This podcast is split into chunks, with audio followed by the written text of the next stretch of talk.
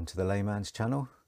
Um, on this channel you'll find uh, mostly Bible studies, but there's also a couple of playlists of songs, uh, some original songs, uh, which I and some friends have written over the last few years, and uh, also some song covers, which my wife and I sing both in English and in Tagalog, um, for your enjoyment and for your edification. Um, without further ado, let's get on and start today's Bible study. Uh, but first, let's have a word of prayer. Father, we want to thank you for your word, that your word is a lamp to our feet and a light to our path. That, Lord, the entrance of your word brings light and understanding. And I pray for every single one who is watching and listening to this, that, Lord God, that you would touch their hearts and their spirits, Lord God. Lord, that you may light up the way before them as we study your word. That, Lord God, that each one may receive a revelation from you, not just in their minds, Lord God, but a revelation in their spirit. Lord, we know that, uh, Lord, that you are have sent the Holy Spirit, Lord God, to uh, lead us, to guide us, to empower us, Lord, to live out um, your life in these last days. So, Lord, I pray that you would do that, Lord God. Lord, that you would uh, breed in each one of us a love of your word. That, Lord God, that your word will become preeminent in our, in our lives. But, Lord, that we may follow you with everything that we've got, with all our heart, mind, soul, and spirit. And Father, once again, I bring myself before you and I ask, Lord God, that you would anoint my lips to enhance the kingdom of God as you've promised. And that, Lord, that you would flow through me and use me as a conduit. Lord, do these things, Lord, in Jesus' name and for your glory and your glory alone. Amen. Uh, we're continuing our studies into the book of Philippians, chapter 3, um, so that we can discover some of the keys that will help us to stand firm in our faith, especially as we are firmly, I believe, in, in, ensconced in the, in the last days.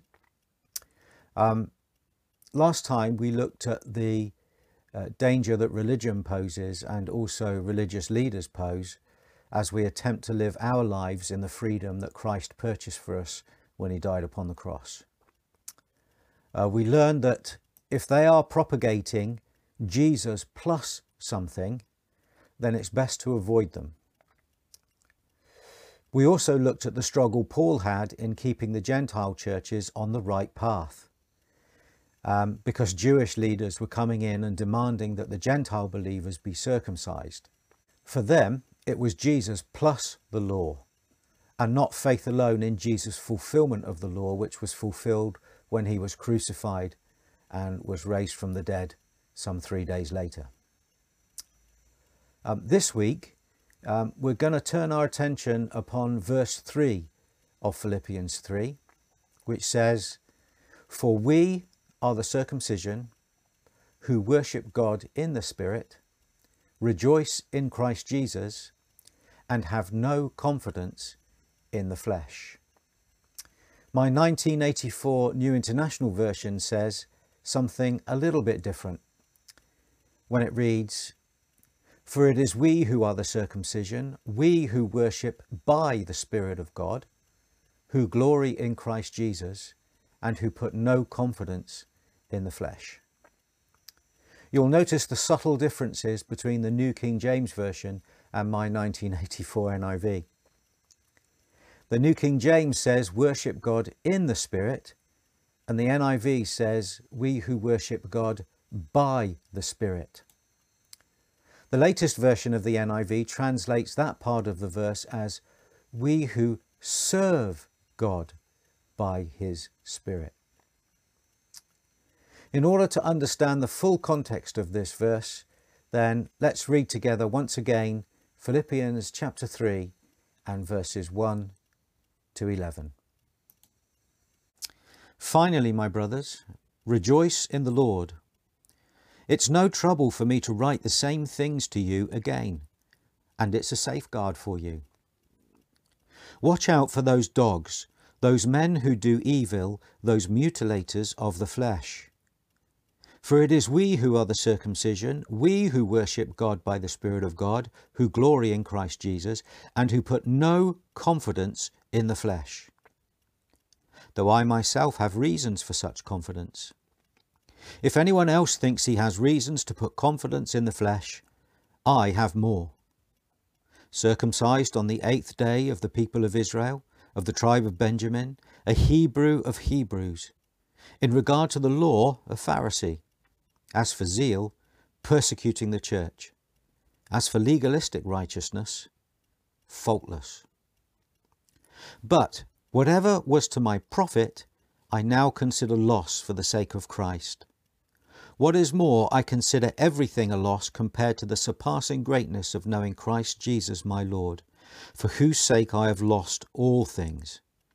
I consider them rubbish, that I may gain Christ and be found in him not having a righteousness of my own that comes from the law, but that which is through faith in Christ, the righteousness that comes from God and is by faith. I want to know Christ and the power of his resurrection and the fellowship of sharing in his sufferings, becoming like him in his death, and so somehow to attain to the resurrection from the dead and may the Lord add a blessing to the reading of his word. The first question I'd like to ask is this What is worship? The dictionary definitions are as follows Worship as a noun, which is describing the feeling or expression of reverence and adoration of God, and worship as a verb, which is to show reverence and adoration for God. The next question I'd like to ask is this Does singing songs for half an hour on a Sunday before the message constitute worship? Or have we as Christians relegated worship to just the singing of songs? Another question we need to ponder upon is this How do Christians worship God in a setting where, if they are seen or heard to do so, would result in them being imprisoned or put to death? I think that these are questions we need to ask ourselves as Christians in the Western influenced world because we seem to be losing our freedoms and being plunged into one of the darkest periods in human history. Will, will we need to be creative and find new ways to worship our Saviour? Or should we apply biblical principles and see some of the ways in which the ancients worshipped him? The songwriter Matt Redman so eloquently sums up this dilemma in the lyrics to his lovely song, Heart of Worship. And I'm just going to quote several lines from it now. He says this I'll bring you more than a song, for a song in itself is not what you have required. You search much deeper within than the way things appear. You're looking into my heart. I believe that our intimate worship should be much deeper than just a song that we sing on a Sunday. I wonder how many of us have walked away from a Sunday service and said to ourselves, didn't get much out of the worship session today. Those songs that were chosen just didn't suit me, couldn't get along with them, couldn't sing them very well. I wish the worship team would sing some of my favourite songs or some from my favourite genre each week. That singer was a bit off tune, wasn't he? Now, if we say things like that, then we need to be rebuked. And I know that I have said things like that before in the past, when I have been in meetings or I have listened to a service online. Shame upon me. We should not come before God with an attitude like that. Jesus quoted the prophet Isaiah when he said in Isaiah 29 and verse 13, These people come near to me with their mouth and honour me with their lips, but their hearts are far from me. Their worship of me is based merely upon human rules that they have been taught.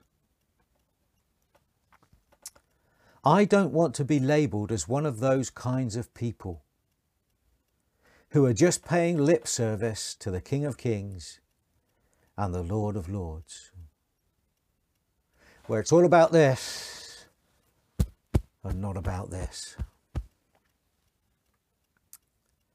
You see, worship isn't about us and the things that we want or the things that we can get out of it. It's not about putting on a show that has no substance or just giving lip service. It's about God and the offering of our lives and our bodies up as an act of worship and not just our voices. That lovely verse in Romans 12, verse 1 says, Therefore I urge you, brothers, in view of God's mercy, to offer your bodies as a living sacrifice, holy and pleasing to God. This is your spiritual act of worship. The outward steps of using our bodies in worship may include physical expressions of our reverence like these. We raise our hands, we bow our heads, we bend our knees. Sorry, I can't do that, I'm sitting on a chair. These physical demonstrations and expressions of worship should be the outward evidence of an inward reality and not something just done out of a religious duty or because someone tells you to do it from the stage or the pulpit. But it must come out of a deep and heartfelt personal relationship with our Creator. You know, how often have we heard when we've been sitting in a congregation, the worship leader says, okay, let's all raise our hands, or let's all bow our heads. You know what? I can understand what they mean. I can understand what they're trying to prove. But if you're just responding to an order or a request from the person at the front and it's not out of what goes in and comes out of your heart, then all it is when somebody says that and you do it, that's just an act. If it doesn't come from within, it doesn't count.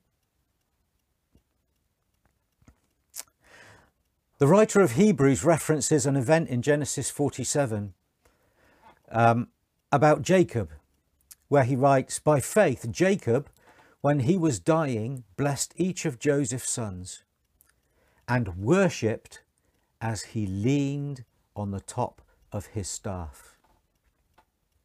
You can read that in Hebrews chapter 11 and verse 21.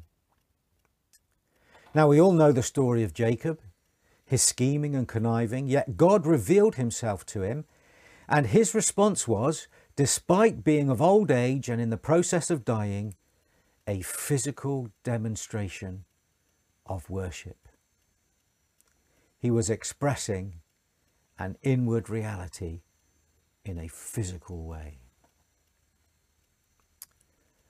I'm reminded of uh, an old lady called Mrs. Higginbottom, who was an elderly member of my congregation in Mablethorpe, who was admitted to hospital in the latter stages of her battle with cancer.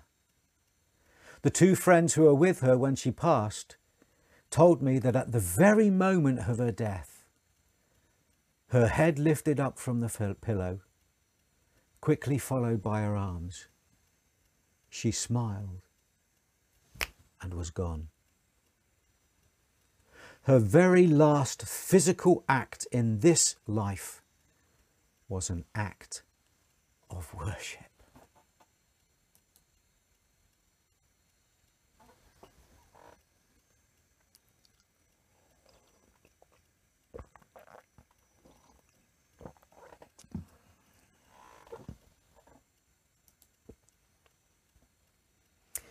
Here are some other scriptural examples of the physicality of worship.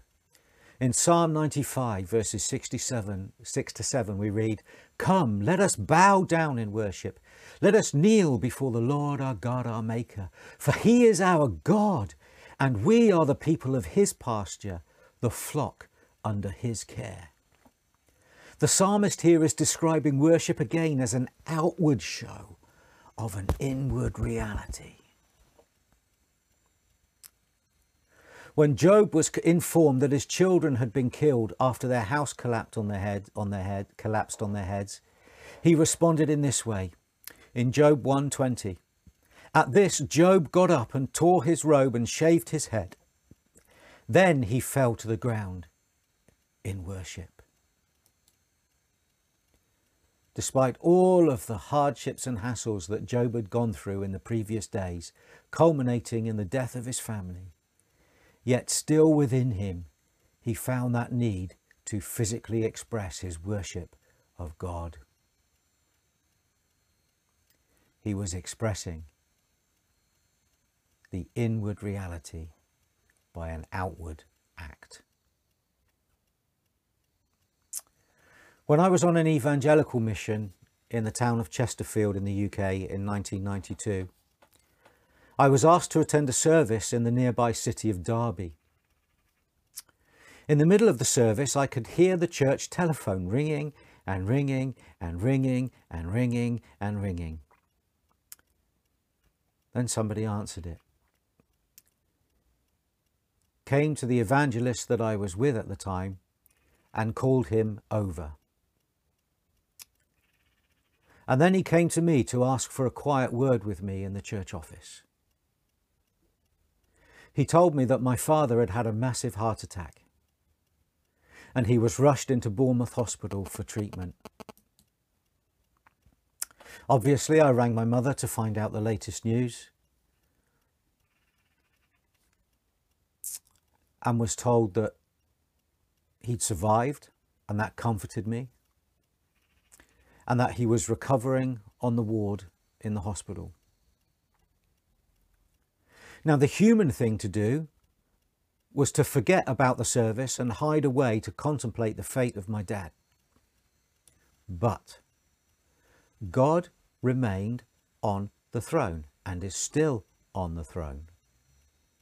And instead of staying in the office to mope and have a self pity party, I decided to go back into the sanctuary, raise my hands in worship, to honour the one who had the power to keep my dad alive. I didn't do it for show. I worshipped because God was worthy of it. Despite the emotional pain and the mental turmoil of the bad news I just received, God was still God, and there was an inward reality in my heart that must express itself in worship. Now, having said all that, don't get me wrong. Don't misinterpret my words. I am not saying that music does not pay, play an important part in our worship. Of course it does. Psalm 100 verse 2 says, Worship the Lord with gladness, come before him with joyful songs. As a worship leader myself, it would be foolish and unscriptural to say that music plays no part at all. When you think about it, music is just a key that unlocks the human heart to respond to God with worship. However, it must not become the be all and end all of our worship. In the Chronicle of King Hezekiah, it's recorded that at the rededication of the temple during the first month of his reign in 716 BC, in, the musicians played and the people worshipped. In 2 Chronicles chapter 29 and verses 27 to 30, we read this. Hezekiah gave the order to sacrifice the burnt offering on the altar. As the offering began, singing to the Lord began also, accompanied by trumpets and the instruments of David, the king of Israel. The whole assembly bowed in worship while the musicians played and the trumpet sounded. All this continued until the sacrifice of the burnt offering was completed.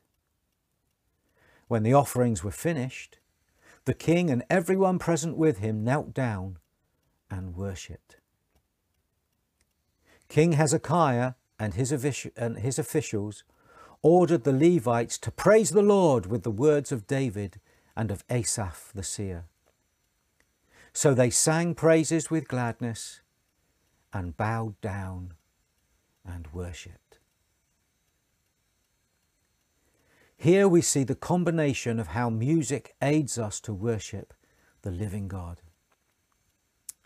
In verse 28, we read that the people bowed in worship as the musicians played. Their hearts were touched, and once again you can witness that their worship of God was an outward expression of an inward reality.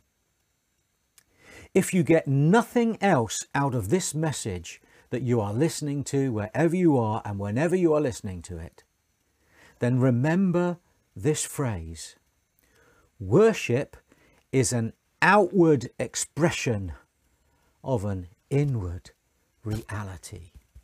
Worship is an outward expression of an inward reality. Say that to yourself now. Worship is an outward expression of an inward reality. As Christians, we must not get ourselves caught up in arguments with each other over the style of worship each separate congregation engages in. When I was a young Christian in the mid 80s, the style of worship my fellowship engaged in was frowned upon by those who preferred a more traditional approach. And some of the people who prefer, preferred a freer style of worship were dismissive of the traditional approach and thought it was too old fashioned for the modern church. You know, since those days, I've come to the conclusion that there is only one sure way, an absolute way that God approves of, whether you prefer traditional or modern or a combination of, of both. Paul tells us what it is in the verse that we're studying today, Philippians 3 3, when he says, It is we who worship by or in the Spirit of God. It is we who worship by or in the Spirit of God. The Lord Jesus himself told the Samaritan woman at the well in John 4 chapter verses 23 to 24 that a time is coming and has now come when true worshippers will worship the Father in the Spirit and in truth. For they are the kind of worshippers the Father seeks. God is spirit, and his worshippers must worship him in spirit and in truth. My friends, there is no other acceptable way to worship. It has nothing to do with music and song, or even expressions of our physicality. It's about worshipping God the Father in the Spirit and in truth. And I hope that you find the combinations of singing and physicality to find that you are worshipping in the Spirit and in truth. What is inside us is truth. Let's express it as we worship God in spirit and in truth. Therefore, my brothers and sisters, you whom I love and long for, my joy and my crown, worship God in and by the Spirit of God. For that is how you stand firm in the Lord, dear friends. See you next time. God bless you all.